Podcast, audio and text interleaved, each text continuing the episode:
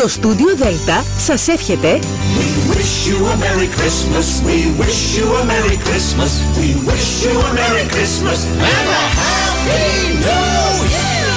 Χρόνια πολλά σε όλους! Ho, ho, ho, ho.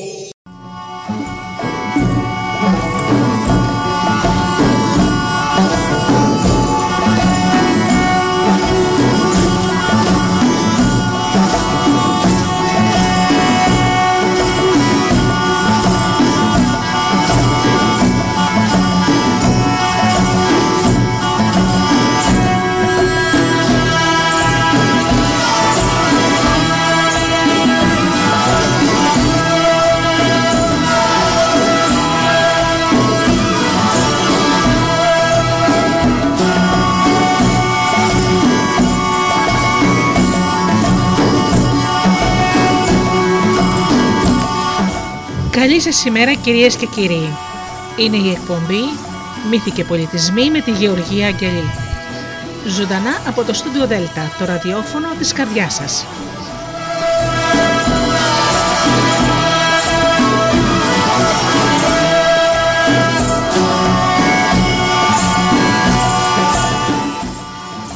Αγαπημένοι μου φίλοι και πάλι μαζί σήμερα Σάββατο πρωί όπως πάντα με μια χριστουγεννιάτικη εκπομπή. Σήμερα θα ακουστούν τα ωραιότερα παραμύθια για τα Χριστούγεννα και την Πρωτοχρονιά από τη συλλογή των εκδόσεων ερευνητές.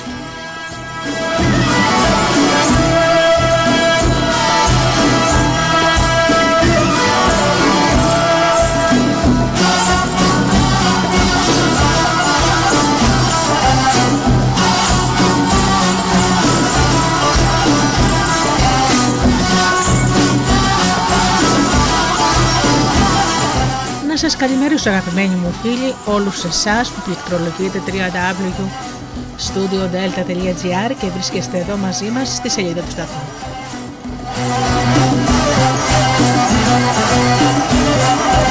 Καλημέρα και στους φίλους που μας ακούν από τις μουσικές συχνότητες τις οποίες φιλοξενούμαστε, όπως είναι το Live 24.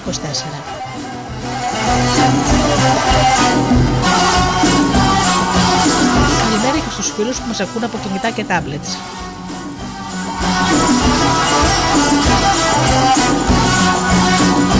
Και φυσικά την καλημέρα μου στους αγαπημένους μου συνεργάτες, τον Τζίμι, την Αφροδίτη και την Ώρα.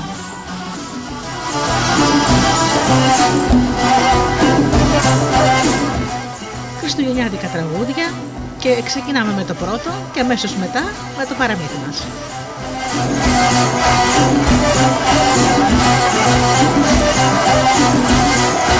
you.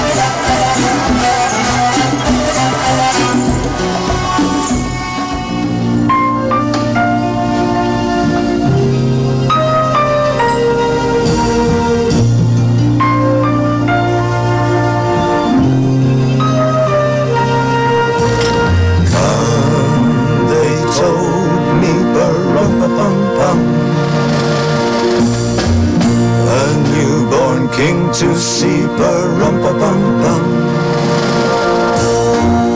Our finest gifts we bring ba-rum-ba-bum-bum Rum-ba-bum-bum, rum-ba-bum-bum.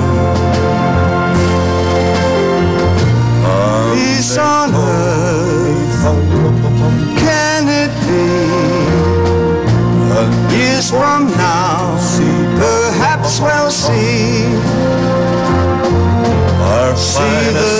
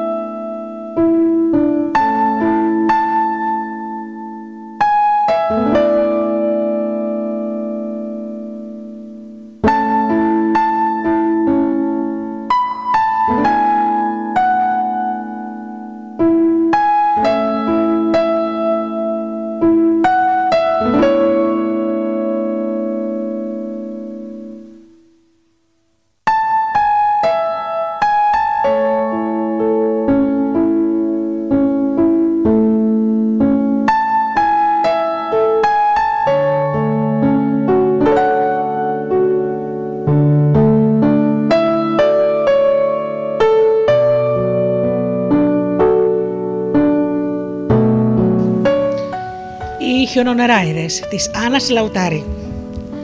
Κάποιο χειμωνιάτικο απόγευμα ένα κοριτσάκι, η Βασούλα, είχε πάει με την γιαγιά της στο δάσος για να μαζέψουν κουκουνάρια για το τζάκι. Σε λίγο άρχισε να χιονίζει. Στη Βασούλα άρεσε πολύ να βλέπει τις νυφάδες του χιονιού να πέφτουν από τον ουρανό και να ντύνουν στα άσπρα τα δέντρα. Χαρούμενη άρχισε να τρέχει μέσα στο δάσος. Έκανε μπάλες με το χιόνι και τις πετούσε πέρα δόθη. Κάποια στιγμή, χωρίς να το καταλάβει, ξεμάκρυνε από τη γιαγιά της. Καθώς έτρεχε ανάμεσα στα δέντρα, είδε ένα σκιουράκι να κάθεται στα κλαδιά ενός δέντρου. Σταμάτησε και πλησίασε κοντά. Το σκιουράκι την κοίταξε παραξενεμένο και της φώναξε. Ε, κοριτσάκι, ε, κοριτσάκι, πού πας μόνος σου στο δάσος; Σε λίγο θα νυχτώσει.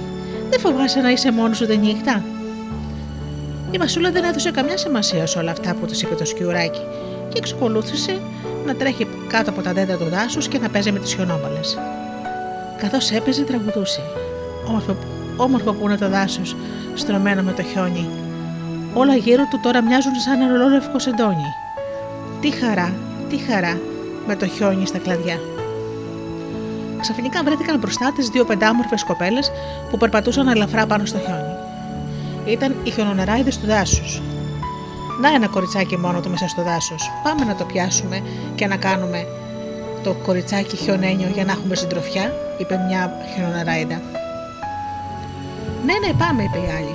Όσο περισσότερες χιονονεράιδε θα είμαστε στο δάσος, τόσο η ζωή μας θα είναι πιο ευχάριστη. Πλησίασαν μετά σιγά σιγά τη βασούλα, την άρπαξαν γρήγορα και την άρχισαν να τη σκεπάζουν με χιόνι. Εκείνη άρχισε να κλαίει και να τη παρακαλεί. Σας παρακαλώ πολύ, μην με κάνατε χιονένια. Μην με κάνατε χιονένια, δεν θέλω. Αφήστε με να γυρίσω στη γιαγιά μου που με περιμένει. Όμως οι, χειρονορα... οι χειροναράιδε ήταν σκυρόκαρδες. Όχι μόνο δεν άφησαν τη βασούλα να φύγει, αλλά σκέπασαν όλο το σώμα της με χιόνι και έτσι έγινε ένα χιονένιο κοριτσάκι. Από την ώρα εκείνη θα έμενε μαζί τους στο δάσος πάνω στις ψηλές και χιονισμένες πάντα βουνοκορφές. Έτσι η ασυλλόγιστη Βασούλα δεν θα ξαναγύριζε ποτέ πια στο σπίτι της και δεν θα ξανάβλεπε ποτέ ξανά την γιαγιά της, τους γονείς της, τα αδέρφια της και τους φίλους της. Θα ζούσε τώρα μαζί με τις χιονονεράιδε μέσα στο δάσος και αυτόν την έκανε πάρα πολύ λυπημένη. Όταν ο βορειά φυσούσε δυνατά, έφερνε από μακριά τη φωνή της καημένη της γιαγιάς της που τρελή από τη λύπη της για το χαμό της, τριγυρνούσε μέσα στο δάσος και φώναζε απελπισμένη. Βασούλα! Βασούλα! Πού είσαι κοριτσάκι μου, γύρισε πίσω. Η Βασούλα βέβαια την άκουγε, αλλά δεν μπορούσε να της απαντήσει γιατί η γλώσσα της είχε παγώσει.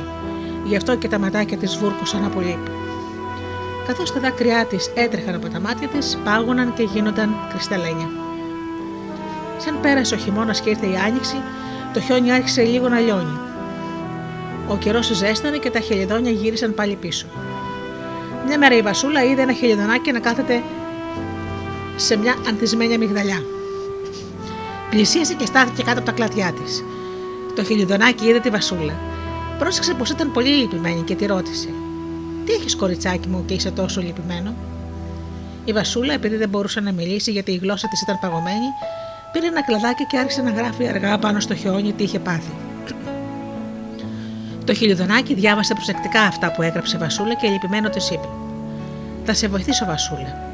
Θα φωνάξω όλα τα χιλιδόνια και θα τους ζητήσω να μαζευτούμε το ένα κοντά στο άλλο. Μετά θα ενώσουμε τις φτερούγες μας για να γίνουν πιο γερέ. Εσύ θα ανέβεις επάνω και θα πετάξουμε ψηλά, πολύ ψηλά, κοντά στον ήλιο. Με τη ζέστη του θα λιώσει, θα λιώσει το χιόνι που σκεπάζεις στο σώμα σου και θα ξαναγίνεις όπως ήσουν. Θα το κάνω όμως αυτό αν μου υποσχεθείς ότι από εδώ και πέρα θα είσαι προσεκτική και δεν θα ξαναφύγεις μακριά από τους γονείς σου ή τη γιαγιά σου όταν είσαι στο δάσος. Η Βασούλα ξανάγραψε τότε με το κλαδάκι πάνω στο χιόνι. Σου το υπόσχομαι, καλό μου χιλιδονάκι. Τότε το χιλιδονάκι με ένα συνθηματικό κελάιδημα συγκέντρωσε μπροστά του εκατοντάδες χιλιδονάκια. Πλησίασαν το ένα κοντά στο άλλο και ένωσαν τις φτερούγες τους. Έλα, Βασούλα, γρήγορα, είπαν τα χιλιδόνια. Έλα, ανέβα πάνω στις φτερούγες μας πριν σε δουν οι χιονονοράιδε και σε σταματήσουν. Η Βασούλα ανέβηκε πολύ γρήγορα πάνω στις φτερούγες τους. Τα χελιδονάκια πέταξαν τότε όλα μαζί πολύ ψηλά στον ουρανό. Σε λίγο το χιόνι έλειωσε από τη ζέστη πάνω από το σώμα της Βασούλας και έγινε όπως ήταν πρώτα. Τα χελιδονάκια χαμήλωσαν τότε και πέταξαν κατά το χωριό της Βασούλας. Μετά από λίγη ώρα έφτασαν εκεί και την άφησαν κοντά στο σπίτι της. Σας ευχαριστώ πολύ καλά μου χελιδονάκια, τους είπε χαρούμενη η Βασούλα.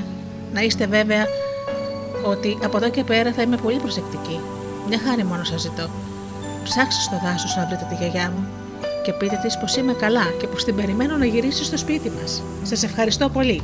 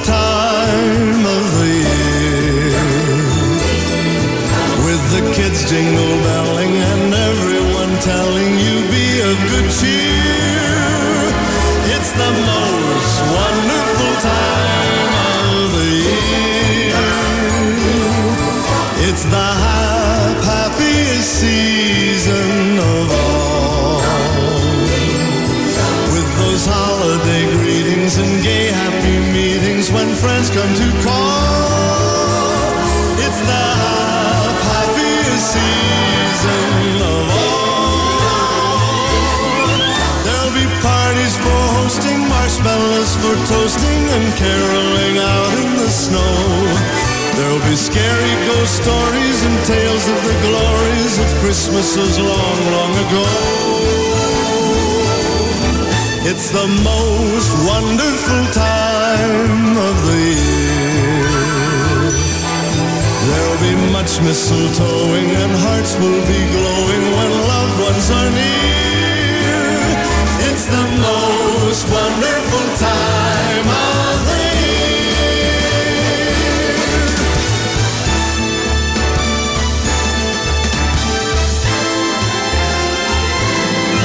There'll be parties for hosting, marshmallows for toasting, and caroling out in the snow.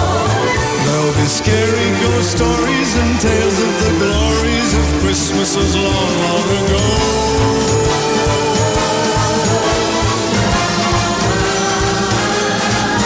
The most wonderful time of the year. There'll be much mistletoeing and hearts will be glowing when loved ones are near.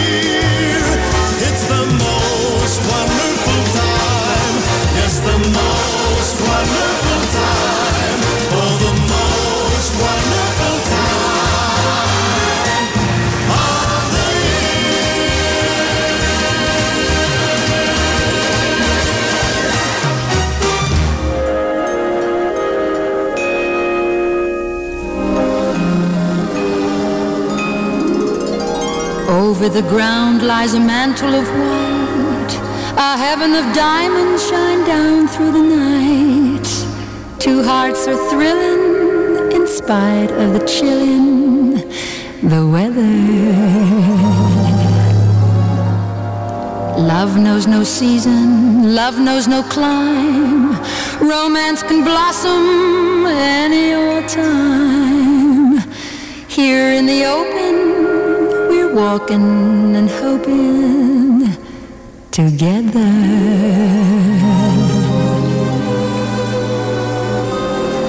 Sleigh bells ring. Are you listening? In the lane, snow is glistening.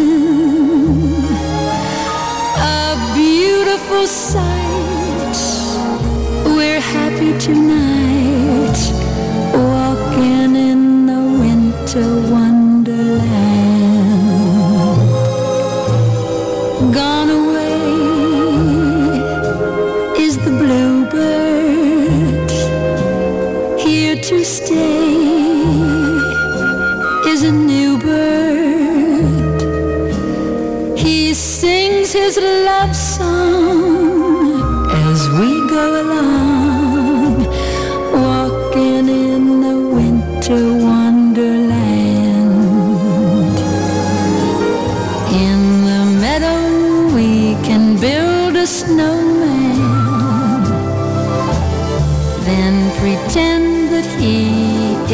Parson Brown. He'll say, Are you married? We'll say, No, man. But you can do the job when you're in town. Later on, we'll conspire as we dream by the fire face unafraid.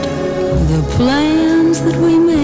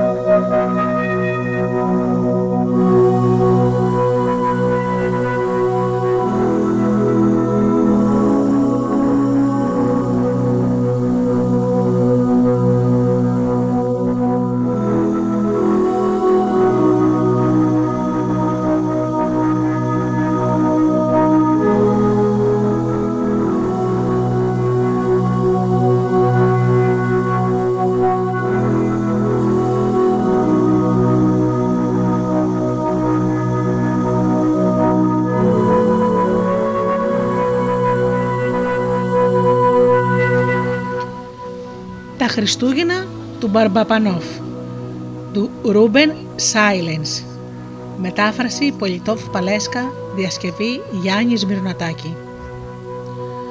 Πριν από πολλά χρόνια, σε ένα μικρό χωριό στα βάθη της Ρωσίας, ζούσε ένας γέρος τσαγκάρης, ο Μπαρπαπανόφ. Όλοι στο χωριό τον αγαπούσαν γιατί ήταν καλόκαρδος και ευγενικός. Γι' αυτό, όταν ήθελαν να παιδιορθώσουν τα παππούσια τους, όλοι πήγαιναν σε εκείνον. Ζούσε σε ένα μικρό δωμάτιο στη μέση του χωριού που θα το χρησιμοποιούσε σαν σπίτι και σαν μαγαζάκι. Εκεί έφτιαχνε και διόρθωνε με πολύ προσοχή τα παππούσια των συγχωριανών του. Μέσα σε αυτό το μικρό δωμάτιο, εκτός από τα εργαλεία του τσαγκάρι, υπήρχε και μια σιδερένια σόβα, για να μαγειρεύει το φαγητό του και να ζεσταίνεται το χειμώνα. Υπήρχε ακόμα μια μεγάλη καλαμένια πολυθρόνα, όπου καθόταν και έπαιρνε συχνά κανέναν υπνάκο το μεσημέρι. Ένα ξύλινο κρεβάτι και μια μικρή λάμπα λαδιού που την άνεβε μόλις άρχισε να σκοτεινιάζει. Ο Γεροτσαγκάρη, αν και ζούσε φτωχική ζωή, ήταν πάντα χαρούμενος. Τα μάτια του πίσω από τα στρογγυλά γυαλιά του φαινόταν γελαστά και λαμπερά. Πολλές φορές, καθώς δούλευε, σιγοτραγουδούσε κάποιο παλιό τραγούδι. Με το χαμόγελο στα χείλη αντιχαιρετούσε όλους τους ανθρώπους που περνούσαν μπροστά του από το μαγαζάκι του και τον χαιρετούσαν. Ήταν παραμονή Χριστουγέννων. Ο Μπαρπαπανόφ ήταν ολομόναχος και ένιωθε γι' αυτό πολύ άσχημα. Στη σκέψη του ήρθε κάποια στιγμή η γυναίκα του που είχε πεθάνει πριν πολλά χρόνια. Η γη και οι κόρες του που μεγάλοι πια είχαν παντρευτεί και είχαν φύγει από το χωριό. Δεν είχε κανέναν κοντά του και ας ξημέρωναν Χριστούγεννα. Μια τέτοια μέρα που όλοι ήταν στα σπίτια τους και γιόρταζαν μαζί με τις οικογένειές τους, εκείνος ήταν κατάμονος και έρημος. Και αυτό τον έκανε να μελαγχολήσει τη χρονιά αυτή μέρα. Πόσο θα ήθελε να έχει και εκείνος λίγα σπιτικά γλυκά για να ανταλλάξει δώρα με τα παιδιά του και να χαρίσει παιχνίδια στα εικονάκια του. Πλησίασε και στάθηκε μπροστά στο παράθυρο και ένα δάκρυ κύλησε από τα μάτια του. Έβλεπε τα παράθυρα στα απέναντι σπίτια στολισμένα με κεριά, καντήλια και χριστουγεννιάτικα δέντρα. Άκουγε τα γέλια και τις χαρούμενες φωνές των παιδιών που έπαιζαν στον δρόμο και θυμόταν συγκινημένο στα εγγονάκια του. Οι μυρωδιές από τα ψητά κρέατα και τα γλυκά που ετοίμαζαν οι νοικοκυρές στη γειτονιά έφταναν ως το μικρό τσαγκάρικό του και του θύμιζαν πιο πολύ τη μοναξιά του. Ω Θεέ μου, γιατί να είμαι τόσο μόνος απόψε, ψιθύρισε, χαϊδεύοντας τα μακριά κρίζα μουστάκια του και ένας βαθύς αναστεναγμό ξεφύγε από τα χείλη του. Πήγε μετά και άναψε τη λάμπα του. Κατέβασε ύστερα από το ράφι ένα παλιό βιβλίο, κάθισε στην πολυθρόνα του και άρχισε να διαβάζει. Επειδή δεν είχε πάει ποτέ σχολείο, δεν ήξερε να διαβάζει καλά. Μόνος του είχε μάθει λίγα γράμματα και διάβαζε συλλαβιστά. Για να μην μπερδεύει τις αράδες, έβαλε το δάχτυλο πάνω στο χαρτί, στο χαρτί και άρχισε να διαβάζει αργά. Έλεγε δυνατά τις λέξεις για να τις ακούει και να τις καταλαβαίνει καλύτερα. Διάβαζε την ιστορία της γέννησης του Ιησού Χριστού. Διάβαζε πως το μικρό αγόρι ο Χριστός γεννήθηκε όχι σε κάποιο παλάτι ή έστω σε ένα κάποιο ζεστό και άνετο σπίτι, αλλά μέσα σε ένα στάβλο. Γι' αυτό γιατί και αυτό γιατί δεν βρήκαν πουθενά δωμάτιο να μείνουν σε όλη τη Βιθλέμ, όπου πήγαν η μητέρα του Μαρία και ο προστάτης της Ιωσήφ για να πάρουν μέρος στην απογραφή που είχε διατάξει ο Ρεμαίο Αυτοκράτορας. Ω Θεέ μου, είπε μέσα του ο Μπαρπαπανόφ, χαϊδεύοντας το μεγάλο μουστάκι του. Αν ερχόταν εδώ σε μένα, θα τους έβαζα να κοιμηθούν στο δικό μου κρεβάτι και θα σκέπαζα το Χριστούλη με τούτη τη ζεστή κουβέρτα. Θα είχα κι εγώ συντροφιά. Θα έπαιζα με το παιδάκι και δεν θα ήμουν μόνος στα Χριστούγεννα. Σηκώθηκε ύστερα, πήγε προς τη σόμπα και ανακάτεψε τα ξύλα. Έξω άρχισε να πέφτει πυκνή ομίχλη. Έβαλε το ζεστό καφέ σε μία κούπα, κάθισε και ξανάπιασε στα χέρια του το βιβλίο. Διάβαζε τώρα τις σελίδες εκείνες του βιβλίου που έλεγαν πως τρεις σοφοί άνθρωποι από τα βάθη της Ανατολής ταξίδεψαν με τις καμίλε και πήγαν στον τόπο που γεννήθηκε ο Χριστός για να του προσφέρουν πλούσια δώρα. Χρυσάφι, αρώματα και λιβάνια. Ω Θεέ μου, αναστέναξε με κάποια λύπη Πανόφ. Αν ο μικρός Χριστός ερχόταν απόψε εδώ στο σπίτι μου, εγώ δεν θα είχα τίποτα να του δώσω. Στάθηκε για λίγο σκεπτικός. Ξαφνικά μια σκέψη πέρασε από το μυαλό του. Χαμογέλασε και τα μάτια του έλαμψαν από χαρά. Σηκώθηκε από την πολυθρόνα του και πήγε κοντά στο ράφι, όπου ήταν τοποθετημένο ένα σκονισμένο κουτί δεμένο με σπάγκο. Το πήρε, το άνοιξε και έβγαλε από μέσα ένα ζευγάρι παιδικά παπούτσια. Τα πήρε στα χέρια του και τα καμάρωσε. Ήταν στα αλήθεια τα ωραιότερα παπουτσάκια που είχε φτιάξει ως τότε. Τα ξανάβολε μέσα στο κουτί, το τοποθέτησε στη θέση του και έπεσε βαρύ στην πολυθρόνα του. Λοιπόν, ναι, αυτά θα του έδινα αν ερχόταν αύριο εδώ, μουρμούρισε. Αναστέναξε με ανακούφιση και ύστερα συνέχισε πάλι το διάβασμα. Σε λίγο το γερασμένο δαχτυλό του πλήστησε από τις αράδες της σελίδας του βιβλίου. Ακούμπησε τότε το βιβλίο στην ποδιά του και αποκοιμήθηκε. Για αρκετή ώρα κοιμόταν ήσυχα στην πολυθρόνα του, ροκαλίζοντα ελαφρά. Ξαφνικά, μια παράξενη φωνή ακούστηκε στο δωμάτιο. Μπάρμπα, Μπαρμπαπανόφ! Ο γεροτσαγκάρης σηκώθηκε ξαφνιασμένος. Ποιος είναι, ρώτησε δυνατά κοιτάζοντας γύρω του παραξενεμένος. Δεν, είναι, δεν είδε κανέναν στο δωμάτιο. Μπαρμπαπανόφ, ακούστηκε πάλι η διαφωνή. Είπες πως θέλεις να με δεις. Θέλεις αύριο να έρθω στο μαγαζάκι σου και να μου προσφέρεις κάποιο δώρο; Αύριο λοιπόν από το πορείο στο Σούρπο να κοιτάζεις έξω στον δρόμο και θα με δεις να έρχομαι. Πρόσεξε να με αναγνωρίσεις, γιατί εγώ δεν θα σου πω ποιος είμαι. Ο Μπαρπαπανόφ έτρεψε τα μάτια του, κάθισε στην πολυθρόνα του και έπεσε σε συλλογή. Η νύχτα είχε προχωρήσει αρκετά. Τα κάρβουνα στη σόμπα είχαν γίνει στάχτη. Το λάδι είχε τελειώσει στη λάμπα και είχε σβήσει. Εκείνη τη στιγμή ακούστηκαν οι καμπάνες της εκκλησίας του χωριού.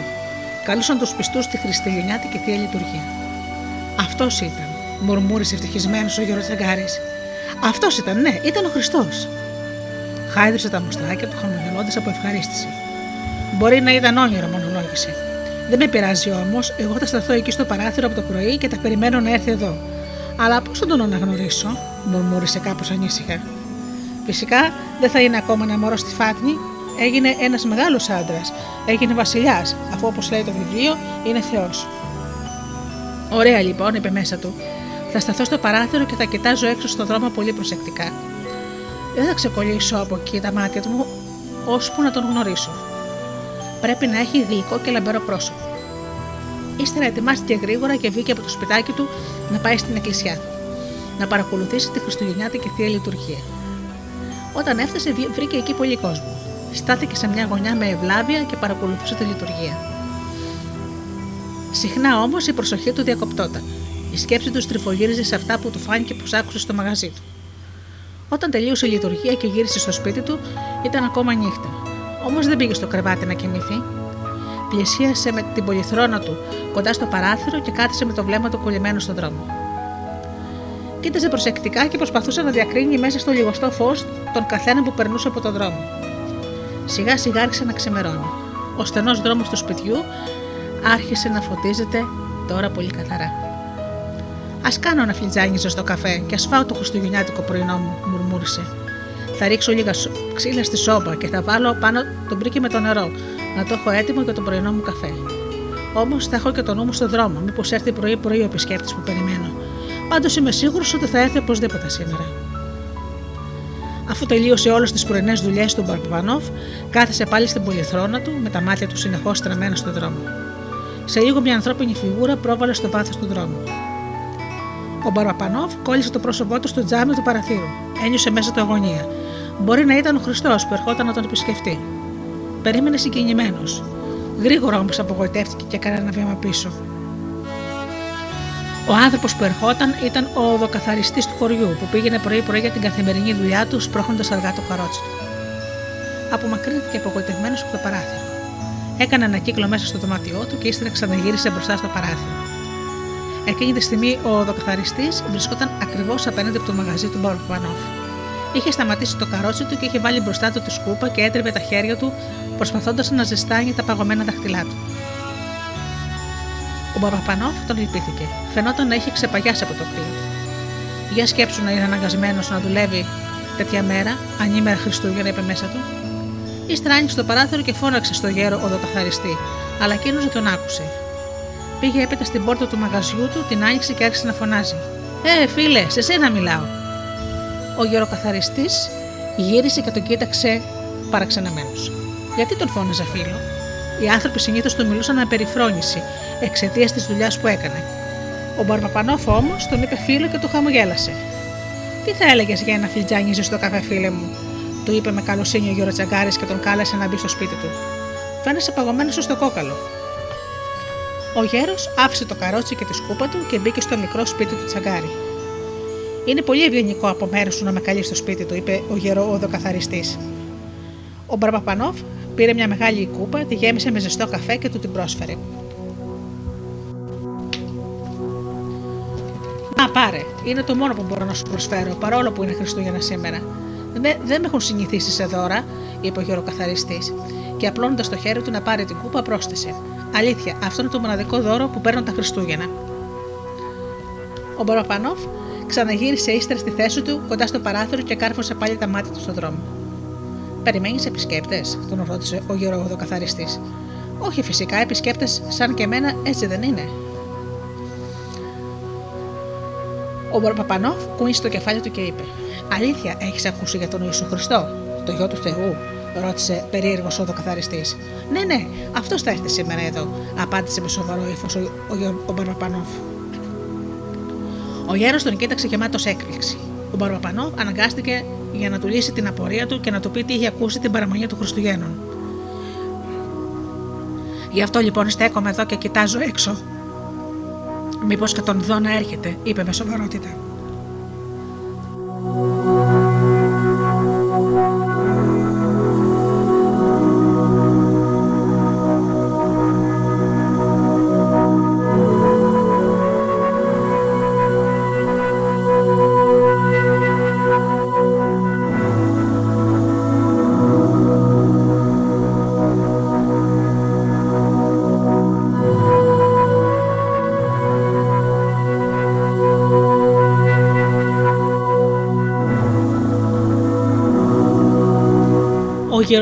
Γεροδοκαθαριστή, αφού τελείωσε τον καφέ του, σηκώθηκε να φύγει.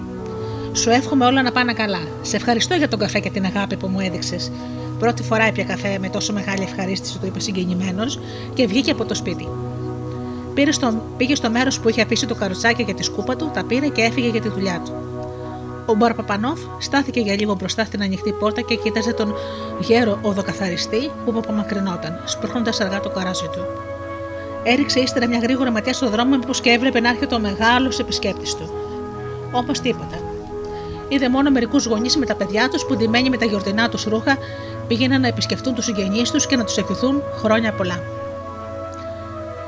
Καθώς περνούσαν μπροστά από το τσαγκάρικο, σταματούσαν λίγο, χαμογελούσαν και του έλεγαν χαρούμενα τις ευχές τους.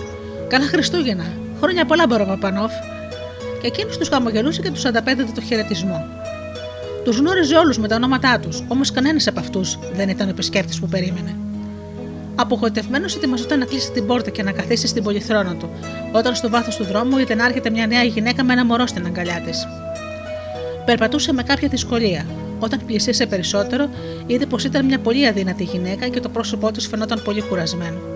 Τα ρούχα που φορούσε φαινόταν παλιά. Ο Μπαρπαπανόφ την κοίταξε προσεκτικά και της έγναψε με το χέρι. Έλα μέσα, Έλα να ζεσταθείς λίγο, της είπε. Η γυναίκα παραξενεύτηκε και τον κοίταξε κάπως τρομαγμένη. Δεν ήξερε τι σήμαιναν τα λόγια του αυτά. Για μια στιγμή ήταν έτοιμη να το βάλει στα πόδια. Όμως δεν το έκανε γιατί πίσω από τα χοντρά, από τα μικρά στρογγυλά γυαλιά του γέρου τσαγκάρι, διέκρινε ένα λάμπρο δύο μάτια χαρούμενα και γεμάτα στοργή. Αυτό της διέλυσε το φόβο της. Πλησίασε και μπήκε μέσα κρατώντας την αγκαλιά τη στο μωρό. Στάθηκε δίπλα στη σόμπα και άπλωσε τα παγωμένα της χέρια για να ζεσταθεί. Ο Μπαρπαπανόφ πήρε το μωρό στην αγκαλιά του και το κράτησε μες στοργή.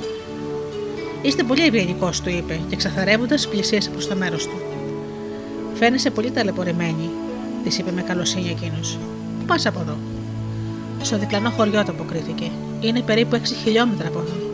Συνήθως σταματάω για να ξεκουραστώ και για να περάσω τη νύχτα στο πανδοχείο του Μήλου, αλλά αυτή τη φορά δεν έχω χρήματα για να πληρώσω. Πρέπει να πάω στο χωριό για να ζητήσω από τον εξάδελφό μου να με βοηθήσει. Δεν έχω βλέπει τον άντρα μου. Λυπάμαι, της είπε με καλοσύνη ο Μπαρπαπανόφ και συνέχισε. Θα ήθελες να μοιραστείς μαζί μου λίγο ψωμί και τη ζεστού σούπα που έχω ετοιμάσει; Εκείνη κουνώντας το κεφάλι της απάντησε. Θα προτιμούσα λίγο γάλα για το παιδί. Θα το ζεστάνω στη σόμπα αν δεν σε πειράζει. Γιατί να με πειράζει; Μεγάλωσα κι εγώ παιδιά και ξέρω, απάντησε κουνώντας το κεφάλι του. Έφερε ύστερα ένα μπουκάλι γάλα και ένα μπρίκι και τα έδωσε στη μητέρα. Εκείνη γέμισε το μπρίκι με γάλα και το έβαλε πάνω στη σόμπα. Το μωρό στην αγκαλιά του μπαρμπα-Πανόφ έσκασε να γελάει και σαν να ένιωσε την αγάπη του. Κάποια στιγμή κλώτσισε τα ποδαράκια του και τα έβγαλε έξω από την κουβερτούλα που ήταν τυλιγμένα. Αχ, το πουλάκι μου, είπε ο Μπαροπανόφ. Δεν έχει παπουτσάκι, είναι γυμνά τα ποδαράκια του. Δεν μπορώ δυστυχώς να το αγοράσω παπούτσια, είπε η νεαρή γυναίκα με κάποια πίκρα στη ψυχή στη φωνή της. Όταν ζεστάθηκε το γάλα, ο Μπαρπαπανόφ το έβαλε σε μια φλιτζάνα και κάθεσε στην πολυθρόνα να ταΐσει το μικρό παιδάκι. Ξαφνικά του ήρθε μια ωραία σκέψη. Το κουτί από το ράφι, είπε μέσα του. Το ωραίο ζευγάρι τα παιδικά παπουτσάκια που πριν τόσο καιρό είχε φτιάξει. Σίγουρα θα τέριαζαν πολύ καλά στο παιδάκι. Σηκώθηκε αμέσως από τον πολυθρόνο του, έδωσε στη μητέρα το παιδί και εκείνος βιαστικά πήρε το κουτί από το ράφι. Έβγαλε από μέσα τα παπουτσάκια και τα δοκίμασε στα ποδαράκια του παιδιού. Τι σύμπτωση, εφάρμοσαν ακριβώς. Δες, του κάνουν πολύ καλά. Μπορείς να τα πάρεις και να του τα φοράς, είπε ο γεροτσαγκάρης. Η νεαρή γυναίκα τάχασε. Πώς θα μπορέσω να σε ευχαριστήσω, είπε με βαθιά συγκίνηση; Όμως ο Μπαρμπαπανό δεν πρόσεξε τα λόγια της. Ο νους του έτρεχε αλλού. Γύρισε πάλι προς το παράθυρο και κάρφωσε ανήσυχα τα μάτια του στον δρόμο. Μήπως πέρασε ο Χριστός και δεν τον είδα, γιατί ήμουν αποσχολημένος με το παιδάκι, σκέφτηκε και με αναχόληση. Συμβαίνει τίποτα, τον ρώτησε ευγενικά η γυναίκα καθώς τον είδε να κοιτάζει ανήσυχο στον δρόμο. Έχεις ακούσει για τον Χριστό που γεννήθηκε σαν σήμερα τα Χριστούγεννα, τη ρώτησε εκείνος. Ναι, απάντησε η γυναίκα. Ε, λοιπόν αυτός αυτός, ο Χριστός, ο Ιησούς Χριστός, πρόκειται όπως μου υποσχέθηκε να έρθει σήμερα εδώ στο σπίτι μου, συμπλήρωσε ο Παπαπανόφ. Και τη ζυγίθηκε όλη την ιστορία, που τελικά δεν ήξερε αν ήταν όνειρο ή αν έγινε πραγματικότητα. Η γυναίκα τον άκουγε προσεκτικά μέχρι που τελείωσε. Τον κοίταζε απορριμμένη, σαν μην πίστευε σε αυτό που της έλεγε. Την πλησίασε μετά, τον πλησίασε μετά και τον χτύπησε ελαφρά στον ώμο και με ευγένεια του είπε: Ελπίζω το όνειρό σου να βγει αληθινό. Αξίζεις μια τέτοια επίσκεψη. Φέρθηκε τόσο καλά σε μένα και στο παιδί μου. Ύστερα η γυναίκα τον χαιρέτησε, πήρε το παιδί στην αγκαλιά της και βγήκε από το σπίτι. Ο Μπαρπαπανόφ έκλεισε πίσω της την πόρτα και γύρισε στο τραπέζι να φάει και ο ίδιος τη χορτόσουπα και το ψωμί του. Έφαγε γρήγορα, γρήγορα και πήγε και στάθηκε πάλι μπροστά στο παράθυρο. Δεν είχε χάσει ακόμα την ελπίδα για τον, για τον ερχομό του Χριστού στο σπίτι του. Τικ-τακ, τικ-τακ, χτυπούσε το ρολόι του τοίχου. Τα λεπτά περνούσαν. Οι άνθρωποι πήγαινε ερχόντουσαν στον δρόμο. Ο Μπαρπαπανόφ κοίταξε προσεκτικά τον καθένα στο πρόσωπο που περνούσε απ' έξω. Ήταν όλοι γνωστοί του. Ο Χριστός όμως που περίμενε δεν φαινόταν να έρχεται. Άρχισε λοιπόν τότε να σκέφτεται ότι ίσως να πέρασε και δεν το αντιλήφθηκε. Σω να πέρασε γρήγορα την ώρα που έφεγα από το παράθυρο και πήγα να βάλω ξύλα στη σόμπα, ή όταν ασχολήθηκα με το παιδί, ή όταν έτρεγα τη σούπα μου, σκεφτόταν. Οι σκέψεις αυτές τον έκαναν να μελαγχολήσει. Πήγε προς την πόρτα και την άνοιξε και έριξε, και έριξε αριστερά και δεξιά στον δρόμο μια τελευταία ματιά. Στάθηκε για λίγο εκεί και περίμενε. Πολλοί άνθρωποι, παιδιά, γέροι, γριές, εξακολουθούσαν να περνούν. Όλοι τους χαιρετούσαν τον Μπαρμπαπανόφ. Σε άλλους χαμογελούσε, σε άλλους έγνεφε με το κεφάλι του ένα χαιρετισμό. Σε ένα ζητιάνο που πέρασε και του ζήτησε ελεημοσύνη, έδωσε ένα κομμάτι ολόφρυσκο ψωμί. Όμως ο Χριστός δεν φαινόταν πουθενά. Άρχισε να βραδιάζει. Μια γκρίζα χειμωνιάτικη ομίχλη έπεφτε σιγά σιγά και τα σκέπαζε όλα τριγύρω. Ο Γιωροτσαγκάρης με την καρδιά του γεμάτη πίκρα άναψε τη λάμπα και κάθισε κουρασμένος στην πολυθρόνα. Πήρε στα χέρια του το βιβλίο με τη γέννηση του Χριστού, το άνοιξε και άρχισε πάλι να διαβάζει αργά. Όμως η καρδιά του ήταν τόσο βαριά και τα μάτια του τόσο κουρασμένα που δεν μπορούσε να διαβάσει. Οι λέξεις και οι αράτε μπερδεύονταν στα μάτια του. Ε, λοιπόν, δεν ήταν παρά μόνο ένα όνειρο, μουρμούρισε λυπημένος. Αχ, πόσο θα ήθελα να το πιστέψω για λίγο αληθινό. Θα ήθελα πολύ να έρθει σήμερα στο σπίτι μου Χριστός. Εκείνη ακριβώς τη στιγμή του φάνηκε πως είδε ξαφνικά κάποιον να στέκεται μπροστά τους μέσα στο δωμάτιο. Του χαμογέλασε με καλοσύνη. Τα μάτια του βούρκουσαν και μέσα από τα δάκρυά του ο Μπαρπαπανόφ νόμιζε πως έβλεπε ένα πλήθος ανθρώπων να περνάνε μπροστά από το μαγαζάκι του.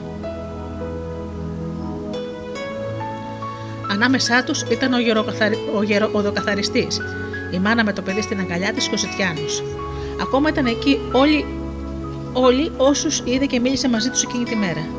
Και καθώς περνούσαν από μπροστά του, ένα-ένα τους ψιθύρισε. Εμένα δεν με είδες, Μπαρπαπανόφ. Εμένα δεν με γνώρισες, Μπαρπαπανόφ. Μα ποιος είσαι εσύ; Ναι, πες μου, ποιος είσαι εσύ; Σας φώναξε σαστισμένος κάθε φορά ο Μπαρπαπανόφ, καθώς άκουγε τα λόγια αυτά. Κάποια στιγμή πετάχτηκε πάνω ο ανήσυχο. Τότε του φάνηκε πως ακούστηκε πάλι εκείνη η φωνή που είχε ακούσει και το προηγούμενο βράδυ. Δεν ήξερε από πού ερχόταν, όμως την άκουγε καθαρά να του λέει: Εγώ είμαι που περνούσα και μου έδωσες να φάω. Διψούσα και μου έδωσες να πιω. Κρύωνες, κρύωνα και με πήρες μέσα και με ζέστανες. Όλοι αυτοί οι άνθρωποι που βοήθησε σήμερα ήμουν εγώ, ο Χριστό. Εμένα με δέχτηκε σήμερα, σε μένα χαμογέλασε,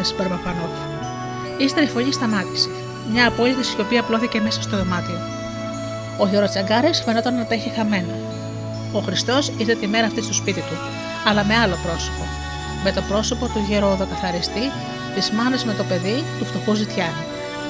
Σε ευχαριστώ, Θεέ μου, σου μουρμούρισε, ικανοποιημένο και ένα δάκρυ κύλησε από τα μάτια του, που τώρα έλαμπαν από χαρά.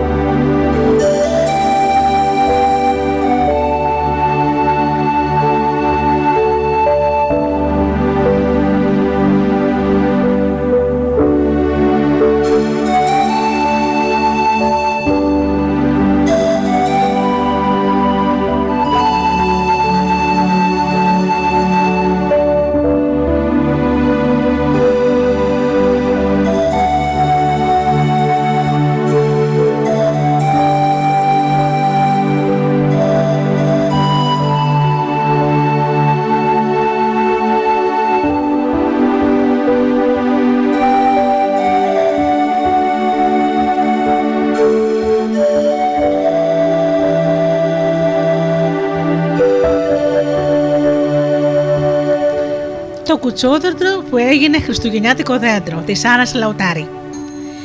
Το χιόνι έπεφτε πυκνό εκείνη τη νύχτα. Το κρύο ήταν τσουχτερό και ο παππούς με τη γιαγιά καθισμένοι κοντά στο τζάκι έβλεπαν τη φωτιά να βγαίνει ανάμεσα από τα κούτσουρα. Η Ανούλα, η μικρή του εγγονούλα, καθισμένη πάνω στη ζεστή φλοκάτη, κοντά στο τζάκι, χαιρόταν την γλυκιά θαλπορή της φωτιάς. Η γιαγιά από νωρίς το απόγευμα είχε τελειώσει τα μπελομακάρονα, του κουραμπιέδε, το χριστόψωμο και τις δίπλες. Ο παππούς είχε ετοιμάσει τη γαλοπούλα για να την ψήσουν ανήμερα των Χριστουγέννων.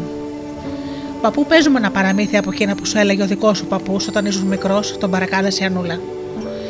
Θα σου πω, Ανούλα μου, θα σου πω το κουτσόγδεντρο που έγινε Χριστουγεννιάτικο δέντρο. Άκου λοιπόν.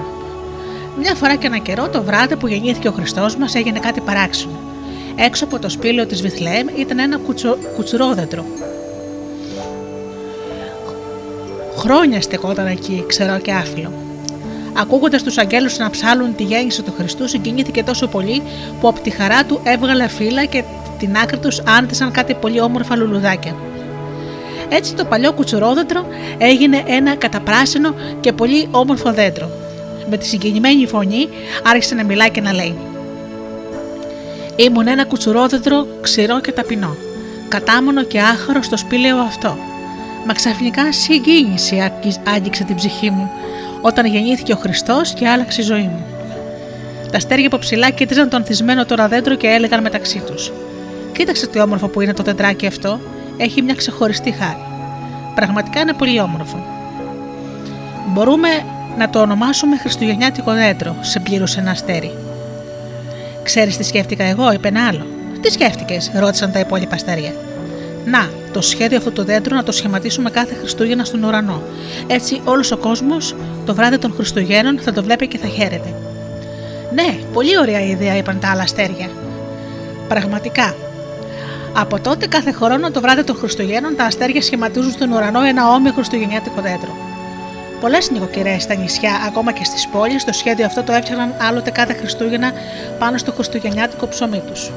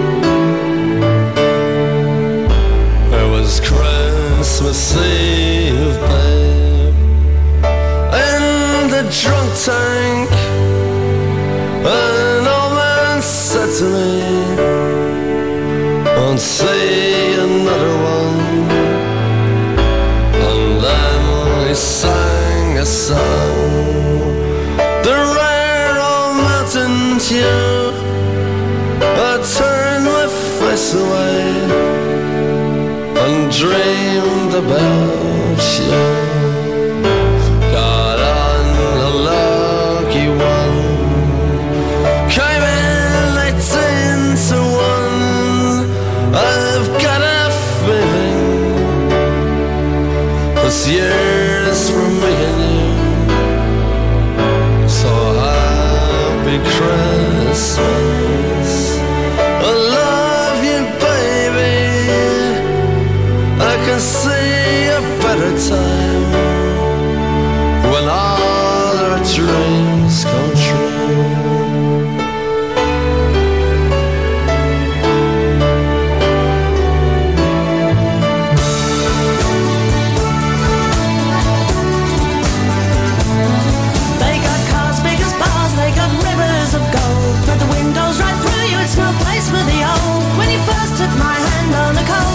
Eve, you promised me Broadway was waiting for me. You were handsome. You were pretty queen of New York City when, When the band finished playing, they held out for more. Sinatra was swinging, all the drunk folk were singing. We kissed on the corner, then danced through the night.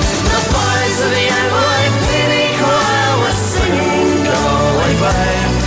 And the bells were ringing out for Christmas Day.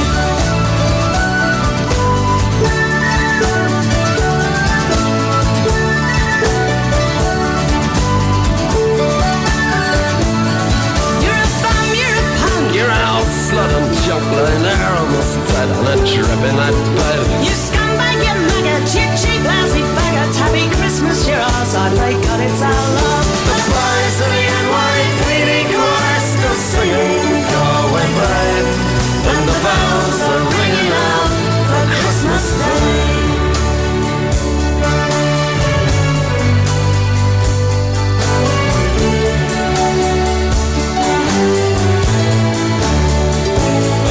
Could have been someone. Well, so could anyone. You took my dreams from me when I first found you. I kept them with me, babe. I put them with my own. Can't make it all alone. I built my dreams around you. The boys of the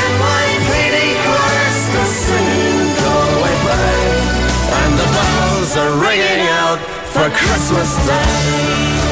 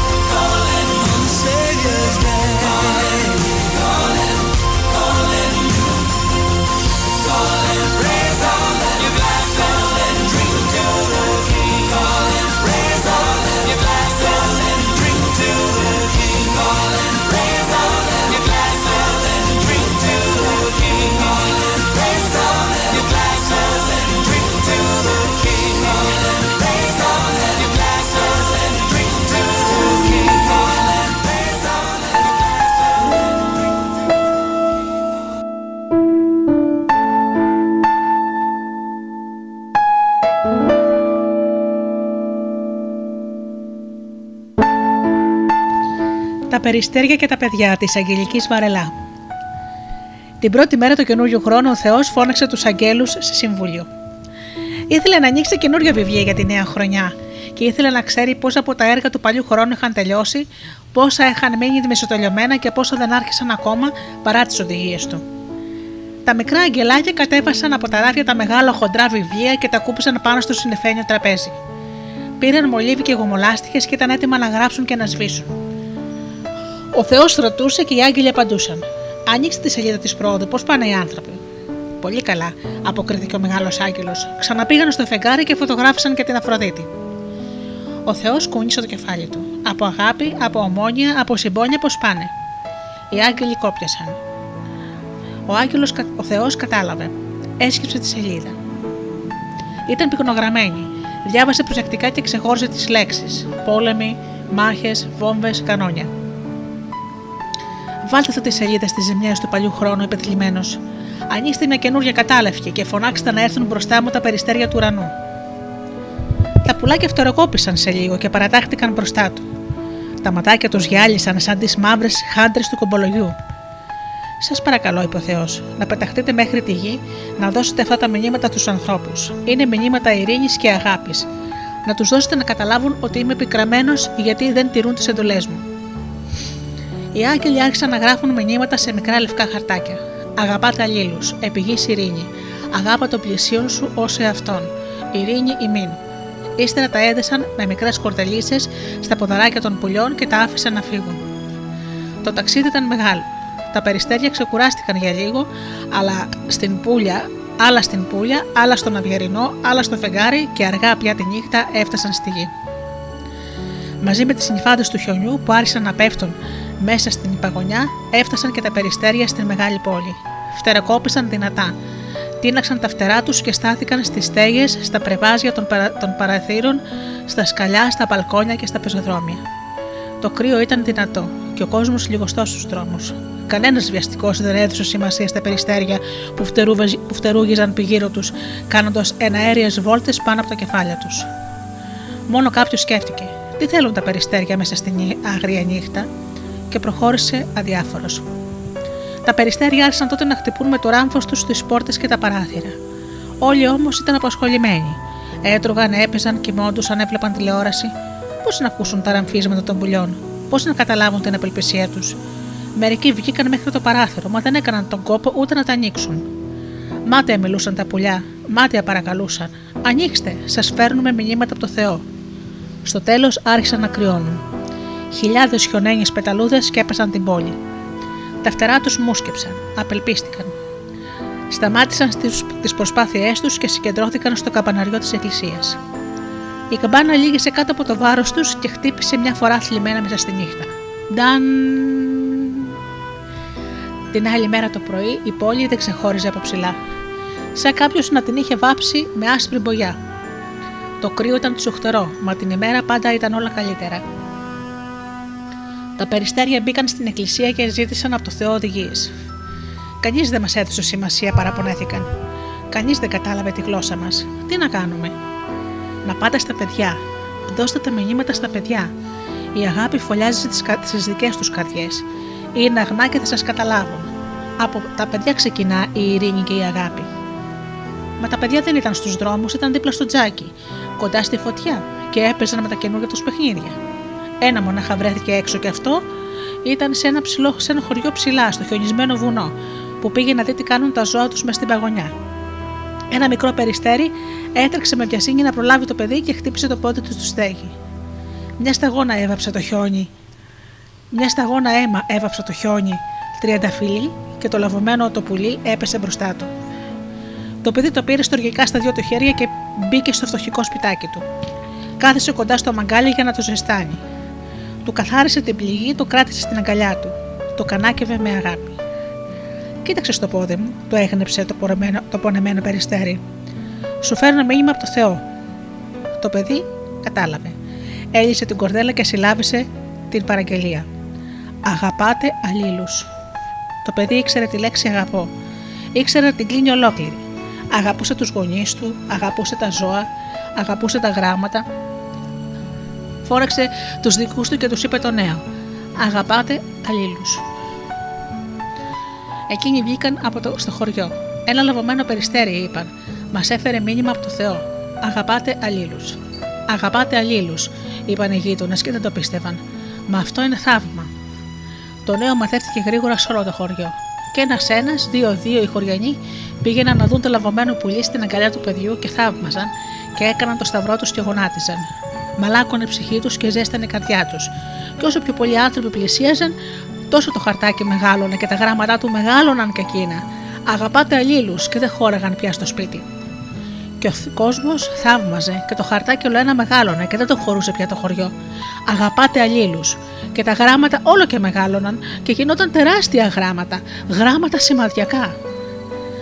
Στο τέλος το μικρό χαρτάκι έγινε μια τεράστια σημαία που ενάμεζε, ανέμιζε πάνω από το χωριό, ψηλά στο βουνό. Αγαπάτε αλλήλους. Και στις τέσσερι άκρες της τις κρατούσαν οι άγγελοι. Και το νέο ροβόλησε στις πλαγιές, σαν νερό της καθάριας πηγής, και κατέβηκε στον κάμπο και στην πόλη, να ξεδιψάσει τον κόσμο και άκουσαν το μήνυμα οι άνθρωποι στις πόλεις και ταράχτηκαν.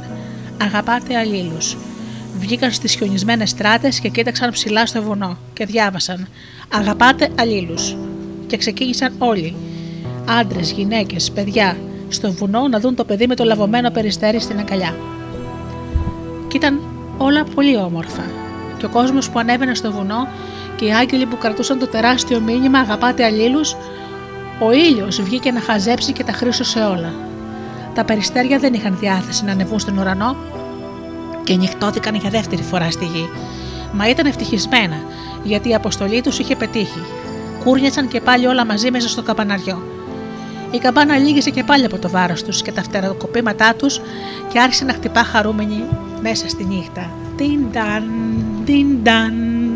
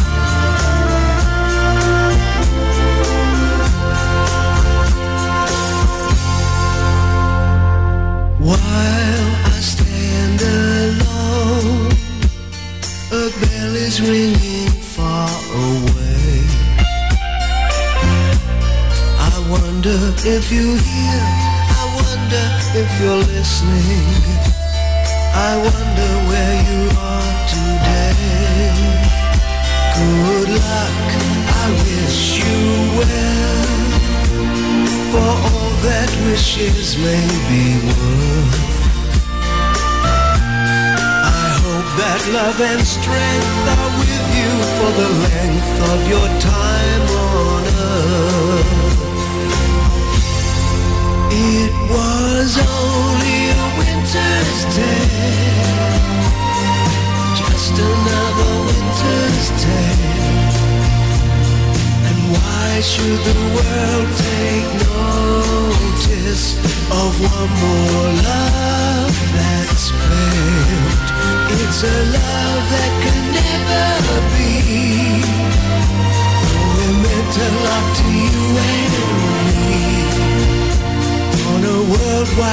we're just another winter.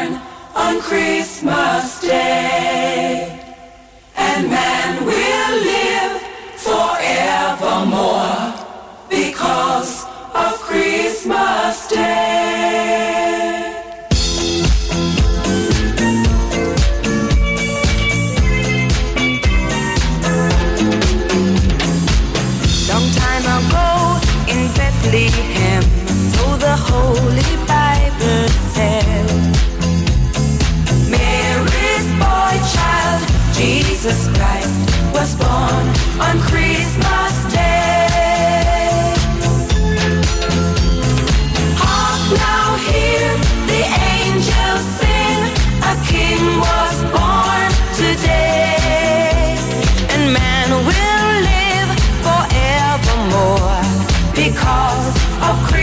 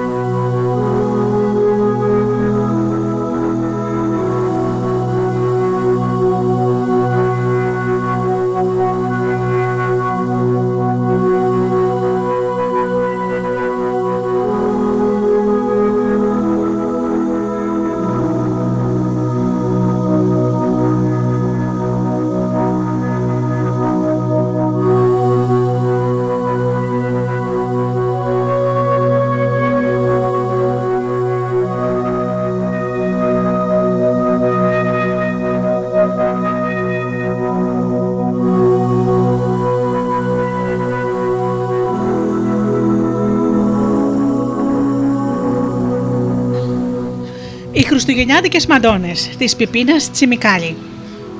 Μια φορά και έναν καιρό ήταν ένας γέρος και μια γριά. Καλοί άνθρωποι οι κακόμοιροι, μα δεν είχαν παιδιά και στενοχωριόντουσαν. Ιεράσα με, έλεγε ο γέρος, δεν με βαστάνε πια τα πόδια μου. Ιεράσα με, έλεγε η γριά, ούτε και εμένα με βαστάνε. Να είχαμε ένα παλικαράκι να φέρνει από το μήλο το άλεσμα, έλεγε ο γέρος. Καλύτερα να είχαμε μια κοπελίτσα να ζυμώνει, έλεγε η γριά. Μα το παλικαράκι θα σκάλιζε και το περβόλι μας. Και η κοπελίτσα θα σκούπιζε το σπιτάκι μας. Το παλικάρι θα πήγαινε τις ντομάτες στο παζάρι. Και η κοπέλα θα πήγαινε τα ρούχα στο ποτάμι για να τα πλύνει. Θα μάζευε ξύλα και το τζάκι μας. Θα μάζευε αραδίκια και το τσουκάλι μας. Θα έσπερνε το χωραφάκι μας. Θα μαγείρευε το φαγάκι μας. Θα φόρεγε σταχτή σακάκι και κίτρινο σκουφάκι. Και η κοπελίτσα μου γαλάζιο φουστανάκι. Και δεν συμφωνούσαν και μάλλον κάθε φορά που άρχισαν τη συζήτηση. Σαν έφτασαν οι παραμονές των Χριστουγέννων, ο γέρος καβάλισε το γαϊδούρι του και πήγε στο μήλο να φέρει το άλασμα. Στον πηγεμό ήταν καλά. Στον ερχομό όμως φόρτισε το γαϊδούρι τα σακιά με το αλεύρι και αυτός περπατούσε πίσω και κουράστηκε. Γύρισε στο σπίτι μου τρομένο. Αν ήταν το παλικαράκι μου, θα έφερνα το άλασμα και δεν θα με πόναγαν τώρα τα πόδια μου, είπε. Η γριά κοσκίνιζε το αλεύρι και έσκυψε στη σκάφη τους να ζυμώσει. Και ζύμωνε και ζύμωνε, και ανακύλε το ζυμάρι και ξαναζύμωνε, ώσπου έγινε αφράτο και ζεστό γεμάτο φούσκες που έσκαγαν κάτω από τα χέρια της. Μα καθώς ανασηκώθηκε να πάρει το ρογί να ρίξει λάδι στις χούφτες της, είπε στο γέρο μου τρομένη: Αν ήταν η κοπελίτσα, θα ζύμωνε και δεν θα με πόναγε η μέση μου. Και άλυψε με λάδι τα χέρια της και έπλασε ένα χριστόψωμο και το στόλισε με καρύδια και σουσάμι και έπλασε δύο μαντόνιες, μαντόνες, δύο ζυμαρένιες κούκλες για τα δυο της τα βαφτιστήρια. Τη στόλισε όμορφα. Έβαλε σταφίδες για μάτια και έβαλε στόμα και μύτη και κορμοστασιά. Καθώς τις κοίταζες, έλεγες πως θα σου μιλήσουν. Το ψωμί ψήθηκε και ροδοκοκκίνησε, και οι μαντόνε ψήθηκαν και μοσκομύριζαν, και η γριά τη τόλισε με την κατιοζάχαρη και χρυσές κλωστές και τη τύλιξε σε μια πετσέτα να τη πάει στα βαφτιστήρια της, έξω από το χωριό. Άργησες, της είπε ο γέρος, θα βαριαστείς στο γυρισμό. Θα πετάω γρήγορα, είπε η γριά, και άρχισε να βαδίζει βιαστικά. Μα όσο και αν πήγαινε γρήγορα, την πρόφτασαν στο δάσος οι καλικατζάροι. Τι έχεις κυρούλα μες στην πετσέτα, τη ρώτησαν. Δυο μαντόνε, είπε η γριά. Δώστες μας, φώναξαν οι καλικάτζαροι. Είναι για τα βαφτιστήρια μου, δεν μπορώ να σας τις δώσω. Δώστες μας και θα σου δώσουμε ένα σοκούλι φλουριά. Δεν τα θέλω, είπε η γριά, χάρισμά σας. Δώστες μας και θα σου δώσουμε ένα σακούλι μαργαριτάρια. Δεν τα θέλω. Τι θέλεις να σου δώσουμε τότε; Θέλω μια κοπελίτσα και ένα παλικάρι. Γύρισες στο σπίτι σου και θα τα βρεις, της είπαν οι καλικάτζαροι. Μου λέτε αλήθεια; Αλήθεια.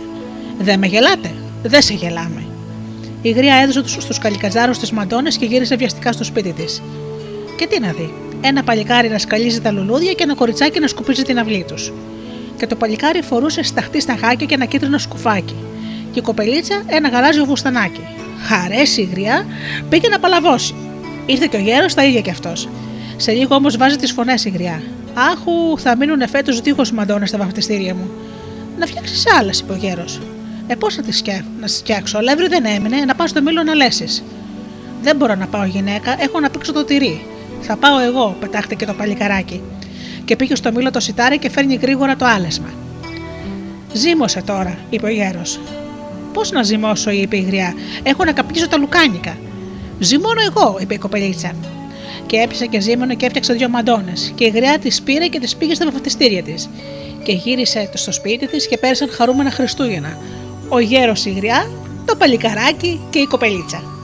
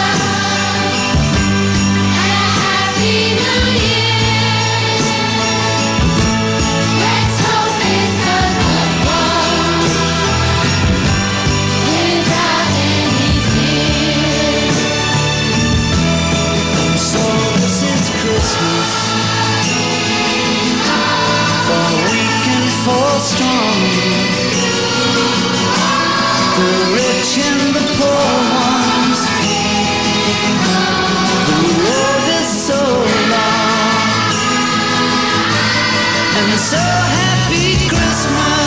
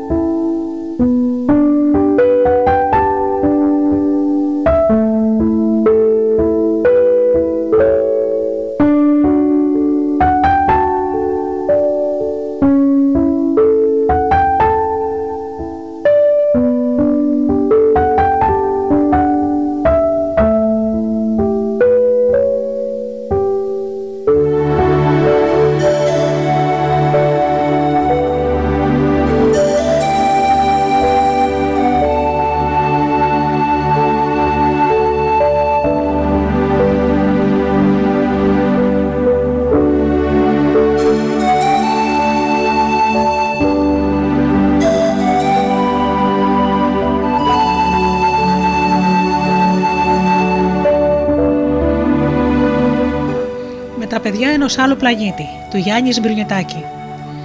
Μια φορά και ένα καιρό ζούσε σε ένα μικρό σπιτάκι στην άκρη του χωριού ένας παππούς με το εγγονάκι του τον Χρήστο. Πλησίασαν τα Χριστούγεννα και ο παππούς πήρε ένα πρωί το Χρήστο, τον κάθισε πάνω στο γαϊδουράκι του και ξεκίνησαν για να πάνε στο κοντινό δάσος να μαζέψουν ξύλα για το τζάκι. Όταν έφτασαν εκεί, ο παππούς άρχισε να κόβει με το τσεκούρι του ένα ξερό πεύκο. Ο Χρήστος πήρε ένα μεγάλο καλάθι και ξεκίνησε να μαζέψει ξερά κοκουνάρια για το προσάναμα στο τζάκι τους. Προχώρησε λίγο μέσα στο δάσος όπου ήταν μεγάλες κουκουναριέ και άρχισε να μαζεύει κουκουνάρια που είχαν πέσει κάτω. Σε λίγο άκουσε ένα δυνατό θόρυβο, σαν να δούλευε κάποια μηχανή. Πήρε το καλάθι του και τράβηξε προς τα εκεί. Καθώς προχωρούσε, βρέθηκε μπροστά σε μια σπηλιά. Μέσα από εκεί έβγαινε ο θόρυβος. Από περιέργεια πλησίασε και μπήκε μέσα. Ξαφνιάστηκε τότε βλέποντας μπροστά του δύο μεγαλόσωμους άντρες με μεγάλα μάτια και μακριά γένια. Ήταν σκυμμένοι πάνω σε ένα παράξενο πράγμα που, έμαζε, που έμοιαζε με διαστημόπλιο. Ο Χρήστος τρόμαξε και πήγε να βγει γρήγορα από τη σπηλιά, αλλά του έκλεισε το δρόμο ο ένας άλλος άντρας που έμπαινε εκείνη τη στιγμή μέσα. Μη φοβάσαι, δεν θα σου κάνουμε κακό, του είπε. Θα σε πάρουμε μαζί μας στο διαστημόπλιο να γνωρίσεις τα παιδιά του δικού μας πλανήτη. Ναι, άλλο ο παππούς μου με περιμένει να γυρίσω και θα ανησυχεί. Τόλμησε να του πει με σιγανή φωνή ο Χρήστος. Πώς θα, το- θα γιορτάσει μόνος του τα Χριστούγεννα, Ποιος θα του πει τα κάλαντα, σας παρακαλώ, αφήστε με να γυρίσω πίσω στον παππού μου. Μην ανησυχείς για τον παππού σου. Θα το αφήσουμε ένα μήνυμα για να ξέρει που πας και ότι τα Χριστούγεννα θα είσαι κοντά του. Έγραψε τότε το μήνυμα, ο πιο νέος από τους τρεις άντρες, το έβαλε μέσα στο καλάδι με τα κουκουνάρια και προσεκτικά πήγε και το άφησε χωρίς να γίνει αντιληπτός εκεί κοντά που έκοβε ξύλο ο παππούς του παιδιού για να το βρει. Σε λίγο έβγαλαν το διαστημόπλιο από τη σπηλιά. Έβαλαν μπρος τη μηχανή του και αμέσως σηκώθηκε με δύναμη από το έδαφος και άρχισε με μεγάλη ταχύτητα να ανεβαίνει στον ουρανό.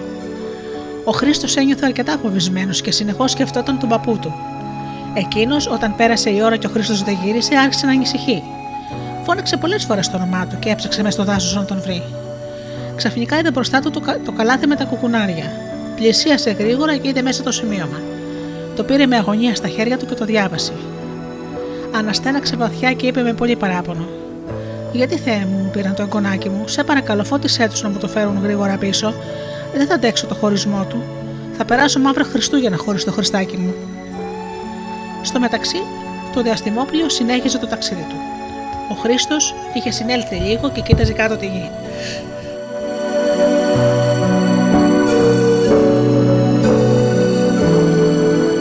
Η γη άρχισε σιγά σιγά να χάνατε.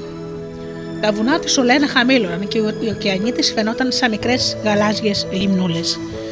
Όσο ανέβαιναν πιο ψηλά στον ουρανό, το θέαμα γινόταν μαγευτικό. Χιλιάδες άστρα, άλλα μικρά και άλλα μεγάλα, φαινόταν να λάμπουν γύρω τους. Ο Χρήστος δεν χόρταν να τα βλέπει όλα αυτά. Ύστερα από μερικές ώρες νύσταξε και έγειρε στο κάθισμά του και κοιμήθηκε βαριά. Από το βαθύ ύπνο του ξύπνησε μετά από πολλές ώρες από ένα δυνατό θόρυβο που άκουσε. Το διαστημόπλιο είχε φτάσει στον προορισμό του και προσιώθηκε με πάταγο στο έδαφο. Γεμάτος περιέργεια, ο Χρήστος κατέβηκε από το διαστημόπλιο. Βρισκόταν σε έναν άλλο πλανήτη. Ο ουρανός πάνω του ήταν κατακάθαρος. Ο, οριζο... ο ορίζοντας γύρω του φωτεινός. Ο τόπος καταπράσινος. Χιλιάδες πολύχρωμα και ευωδασtia- ευωδιαστά λουλούδια ομόρφωναν και ευώδιαζαν γύρω στον τόπο. Πολλά παράξενα πουλιά και λαϊδούσαν γλυκά καθισμένα στα κλαδιά των δέντρων. Όλα αυτά έκαναν εντύπωση στο Χρήστο και άρχισε να του αρέσει ο τόπος αυτός. Τον έβρισκε πιο ωραίο από τη γη. Οι άνθρωποι που ήρθαν να τον αποδεχτούν ήταν όλοι χαρούμενοι και γελαστοί. Ήταν λίγο ψηλότεροι από τους ανθρώπους της γης και είχαν μακριά γένια. Ένα αυτοκίνητο τους πήρε και τους μετέφερε στο κέντρο της πόλης. Όλοι οι δρόμοι από όπου περνούσαν ήταν στολισμένοι με γυρλάντε και πολύχρωμα μπαλόνια. Μια γλυκιά μουσική ακουγόταν εκεί γύρω. Πολλοί άνθρωποι τραγουδούσαν και χόρευαν στην πλατεία. Γιατί γίνονται όλα αυτά, ρώτησε ο Χρήστος. Σήμερα είναι η γιορτή της αγάπης και όλοι γιορτάζουν γεμάτη χαρά. Για να μην αισθάνεται μόνος του ο Χρήστος, οι συνοδοί του τον πήγαν σε μια μεγάλη αίθουσα όπου ήταν συγκεντρωμένα πολλά παιδιά και γιόρταζαν χαρούμενα την όμορφη αυτή γιορτή τους. Χόρευαν και τραγουδούσαν διάφορα τραγούδια. Τον δέχτηκαν με μεγάλη χαρά. Τον ρώτησαν για τις εντυπώσεις του από τον πλανήτη τους και του ζήτησαν πληροφορίες για τη ζωή στη γη. Είναι αλήθεια, τον ρώτησαν, ότι η ζωή στη γη δεν είναι ωραία. Ότι οι άνθρωποι της δεν έχουν αγάπη μεταξύ τους και συχνά κάνουν πολέμους και σκοτώνονται. Ότι μένουν χιλιάδες παιδιά ορφανά ή τραυματισμένα και υποφέρουν. Ότι πεθαίνουν κάθε χρόνο αβοήθητα χιλιάδες παιδιά από πείνα και αρρώστιες. Δυστυχώς έτσι είναι, τους απάντησε ο Χρήστος και με τη σειρά του ρώτησε: Εσείς εδώ δεν κάνατε πολέμους; Όχι, απάντησε το μεγαλύτερο παιδί. Εμείς έχουμε χτίσει μια εκκλησία στο όνομα της αγάπης και κάθε χρόνο, σαν σήμερα, γιορτάζουμε εκεί για να θυμόμαστε ότι πρέπει να έχουμε πάντα αγάπη μεταξύ μας. Εδώ δεν υπάρχουν δυστυχισμένοι και φτωχοί. Εμείς εδώ δεν ξοδεύουμε όπως εσείς στη γη τα χρήματά μας για πολεμικούς εξοπλισμούς, αλλά για έργα ειρηνικά. Χτίζουμε σχολεία, νοσοκομεία, ανοίγουμε δρόμους, φυτεύουμε δέντρα, δημιουργούμε δάση. Και όταν κάποιος βαρεθεί αυτή τη ζωή, μπορεί να πάει τη μέρα τούτη στη μάγισσα της αγάπης και να τη ζητήσει να τον μεταμορφώσει σε κάποιο λουλούδι ή σε κάποιο πουλί. Η μάγισσα κουμπάει τότε πάνω στο κεφάλι του το μαγικό ραβδί της και αμέσως ο άνθρωπος μεταμορφώνεται σε αυτό που ζήτησε. Αν πρόσεξε στον δρόμο όταν ερχόσουν, θα είδες πάρα πολλά λουλούδια και πουλιά. Πολλά από αυτά ήταν πρώτα άνθρωποι που ζήτησαν και μεταμορφώθηκαν σε αυτά. Και αν κανένας μετανιώσει και θέλει να ξαναγίνει άνθρωπος, μπορεί, ρώτησε με περιέργεια ο Χρήστος. Και βέβαια μπορεί. Όταν πάει στη μάγισσα ο άνθρωπος που θέλει να μεταμορφωθεί, λέει τι θέλει να γίνει, λουλούδι ή πουλί, και μάλιστα πόσα χρόνια θέλει να παραμείνει μεταμορφωμένος. Λέει ακόμα τι θέλει να γίνει μετά άντρα ή γυναίκα, νέος ή νέα. Η μάγισσα τα κανονίζει όλα αυτά και έτσι μόλις περάσουν τα χρόνια που έχουν συμφωνήσει, το λουλούδι ή το πουλί τα μεσάνυχτα, ακριβώς τη μέρα της αγάπης, μεταμορφώνεται πάλι σε άνθρωπο όπω είχε ζητήσει.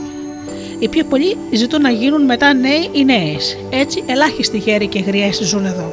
Οι περισσότεροι είναι νέοι. Αρκετοί από τους νέους και τις νέες που είδες να χορεύουν πριν λίγο στην πλατεία έγιναν σήμερα άνθρωποι από κάποιο λουλούδι ή πουλί που ήταν μέχρι χθες. Και εγώ θα μπορούσα να μεταμορφωθώ σήμερα σε πουλί, ρώτησε παραξενεμένος ο Χρήστος. Και βέβαια μπορείς, το απάντησαν τα παιδιά. Θα πρέπει όμως να μείνεις πουλί τουλάχιστον για ένα χρόνο, δηλαδή ως τα επόμενα Χριστούγεννα. Ναι, αλλά σκέφτομαι τον καημένο, τον καημένο τον παππού μου που θα πεθάνει από τη στενοχώρια του, αν δεν γυρίσουν γρήγορα όπως το γράφημα στο σημείο με που το αφήσαμε. Δεν μπορεί να γιορτάσει τα Χριστούγεννα χωρίς εμένα. Τότε αν αγαπάς πολύ τον παππού σου, να μην το κάνεις αυτό. Γύρισε κοντά του. Ναι, τον αγαπώ πολύ και σας ζητώ σαν χάρη να πείτε να με στείλετε πάλι στη γη. Ναι, Χρήστο, αντί για άλλο δώρο στην αυριανή γιορτή σου, θα σου κάναμε ένα δώρο ταξίδι στη γη. Αύριο φεύγει ένα διαστημόπλιο για τη γη και θα φροντίσουμε να φύγεις με αυτό. Και τώρα έλα να πάμε ως το πάρκο να φας μερικά από τα πολύ νόστιμα γλυκά που έχουμε εδώ. Γιατί εσείς τα γλυκά τα έχετε εδώ στα πάρκα και όχι στη ζαχαροπλαστεία όπως εμείς στη γη. Έλα και θα δεις, το απάντησαν τα παιδιά. Ξεκίνησαν και σε λίγο έφτασαν σε ένα ωραίο πάρκο με πολλά και ωραία δέντρα. Ο Χρήστος έμενε με το στόμα ανοιχτό. Από τα κλαδιά των δέντρων κρεμόντουσαν αντί καρπί γλυκά. Από άλλο δέντρο κρεμόντουσαν πάστες. Από άλλο μπακλαβάδες. Από άλλο καταήφια. Από άλλο καραμέλες. Από άλλο σοκολάτες. Και ό,τι άλλο γλυκό μπορείς να φανταστείς. Όπως εξήγησαν τα παιδιά στο Χρήστο, αυτό συμβαίνει μόνο τη μέρα της αγάπης. Τα δέντρα φορτώνονται γλυκά για να έχουν να φάνε άφθονα τα παιδιά και να θυμούνται τη μέρα αυτή. Ο Χρήστος άπλωσε τότε τα χέρια του και έκοψε και έφαγε πολλά και διάφορα γλυκά. Όλα ήταν πολύ νόστιμα. Έβαλε μάλιστα μερικές σοκολάτες στην τσέπη του για να τις πάει στον παππού του που ήξερε ότι του άρεσαν πολύ. Την άλλη μέρα ο Χρήστος, αφού ευχαρίστησε γενικά τα παιδιά του πλανήτη για τη φιλοξενία και την αγάπη που του έδειξαν, τα αποχαιρέτησε, μπήκε στο διαστημόπλιο και γύρισε πάλι στη γη. Πόση χαρά ένιωσε ο παππούς του όταν το μεσημέρι των Χριστουγέννων τον είδε να μπαίνει στο σπίτι. Σταυροκοπήθηκε και τον έσφιξε στην αγκαλιά του. Έτσι γιόρτασαν μαζί πάλι τα Χριστούγεννα και μάλιστα με ξεχωριστή χαρά αυτή τη χρονιά. Ώρες μετά ο Χρήστος διηγήθηκε στον παππού του τη Χριστουγεννιάτικη αυτή περιπέτειά του, η οποία ευτυχώς είχε καλό τέλος και του έδωσε την ευκαιρία να δει και να μάθει τόσα πολλά πράγματα. Εκείνο που του είχε κάνει ιδιαίτερη εντύπωση στον πλανήτη αυτόν ήταν ότι όλοι οι άνθρωποι που ζούσαν ήταν χαρούμενοι και ευτυχισμένοι, χωρίς μίση και πολέμους, όπως συμβαίνει στους ανθρώπους της γης.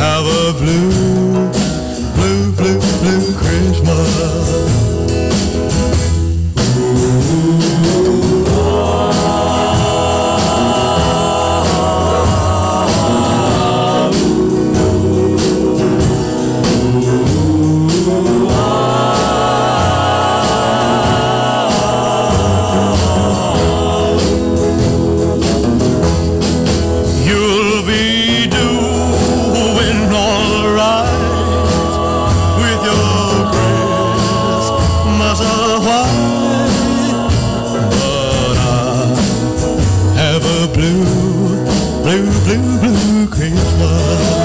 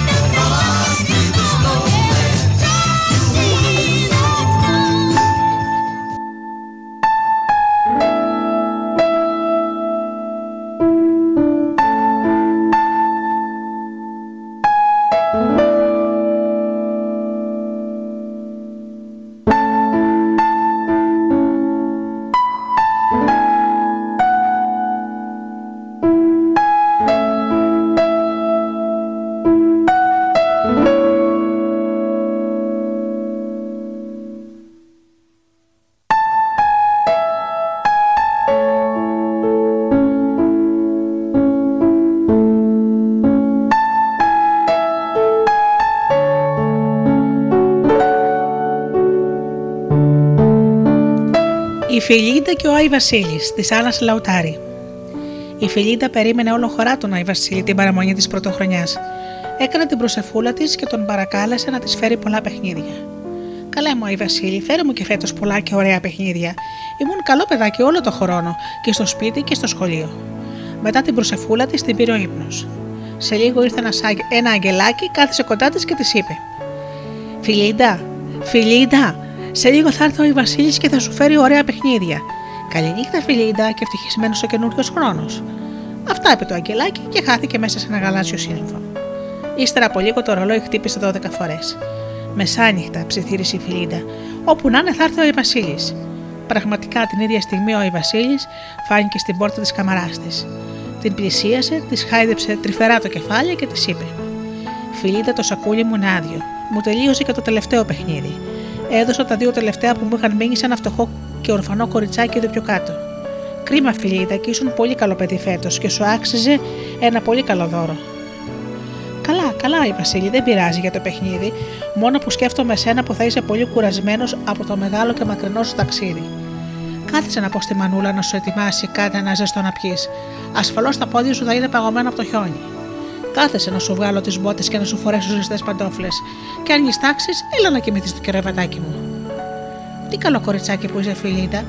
Αυτό το είδα μόλις σου είπα ότι δεν έχω φέρει παιχνίδι, γιατί μου τελειώσανε. Αντί να παραπονεθείς ή ακόμα και να θυμώσεις, μου μίλησες γλυκά. Είσαι πολύ καλό κοριτσάκι, Φιλίντα.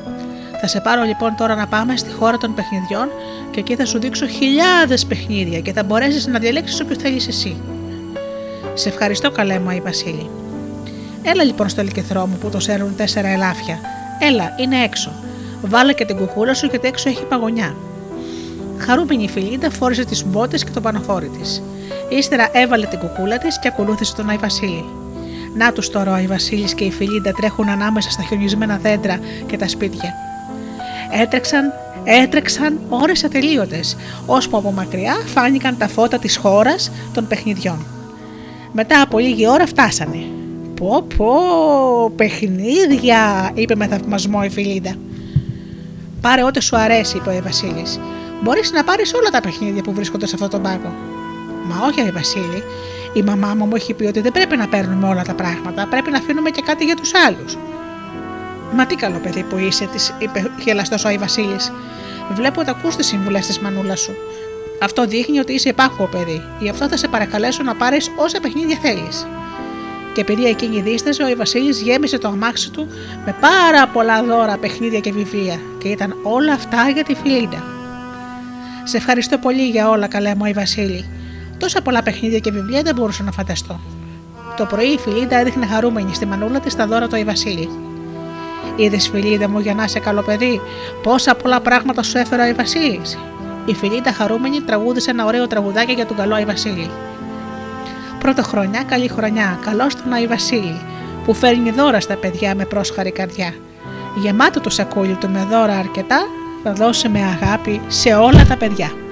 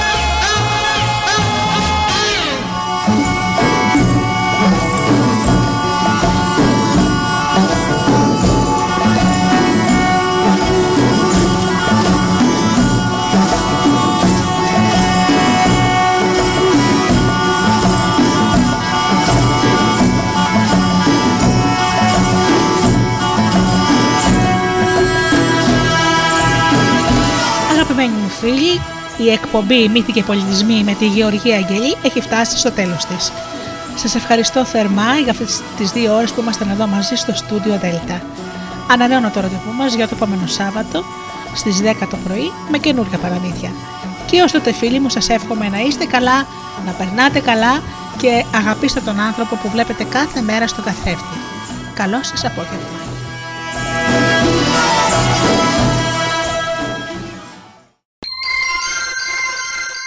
Ο σταθμός που ακούνε όλοι οι νέγεροι βρέθηκε παιδιά Εύχεται σε όλο τον κόσμο τύχη, υγεία και καλή χρονιά Από το στούντιο Δέλτα, χρόνια πολλά!